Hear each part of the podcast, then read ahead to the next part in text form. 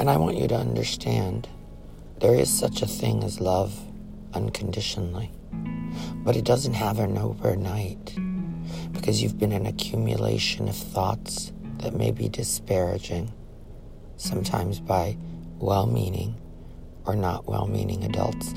How many times have you put limitations on your own self? No pain, no gain. Or that somehow you have to fake it to make it.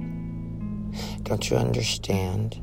Making it without adjectives that are egregious to the soul are available for you.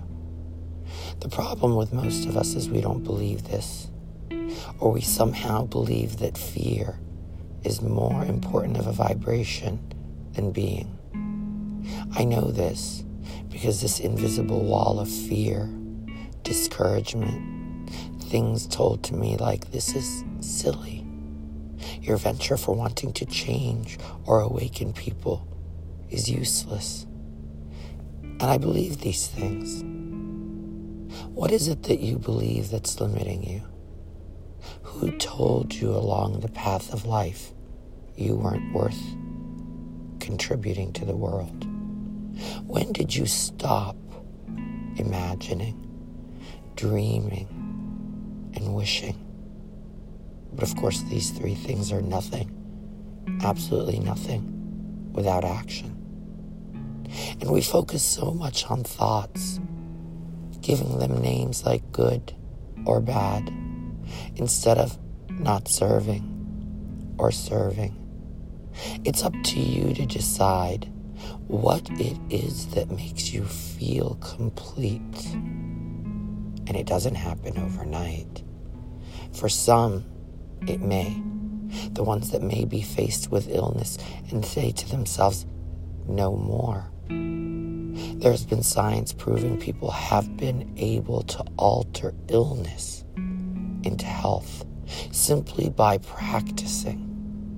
Practicing the vibration of that unconditional love.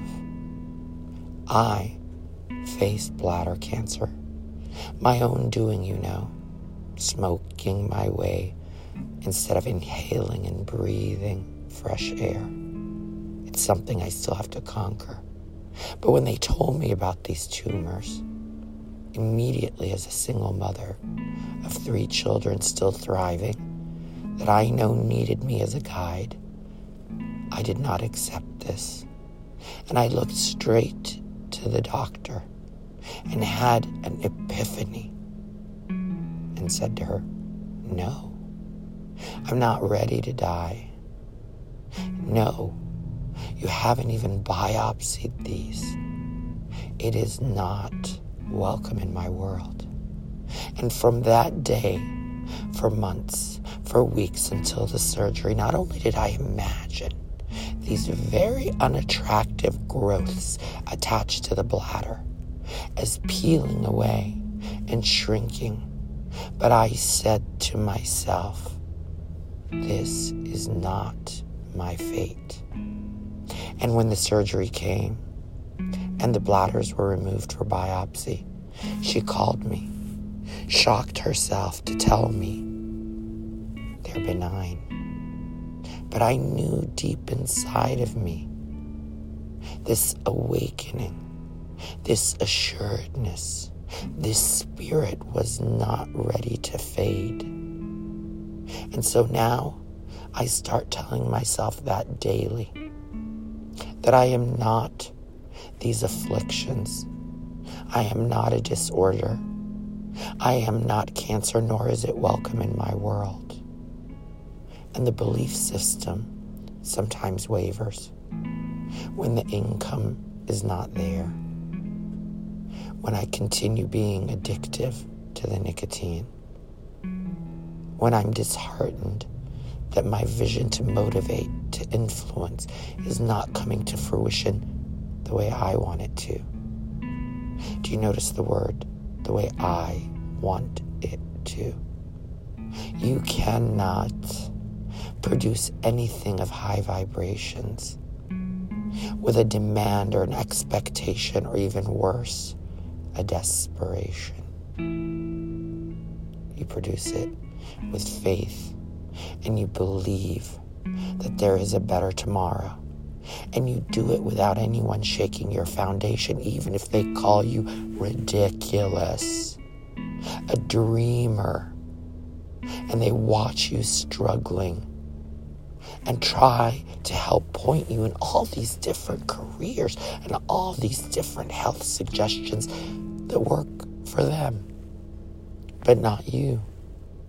And so, unconditional belief, even when someone comes in your life to test you, if it's planted, if it's soiled, if it's watered, can only produce the highest vibration and harvest.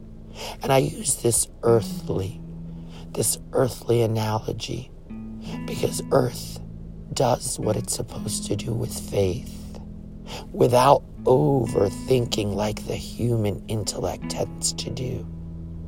And it produces in a natural order what it must produce. And I'm telling you this little bit, this interesting way of thinking, so that you can stop. Stop berating yourself. Start to understand you are a great force. And your force doesn't have to be mighty or retaliate or scream because those are contrary to natural order. What I want you to understand is every thought is just that. How you interpret it, how strong you are at the root of who you are becoming, despite the past traumas you may have endured. I want you to interpret and reinterpret your life as a poet and a writer and a speaker. I help others so that I may help myself. Life, in my opinion, is reciprocity.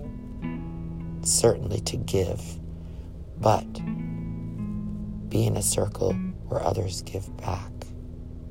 So, if nothing else, from a soothing voice that is traveling on a journey that sometimes feels so lonely. I want you to know you are not alone.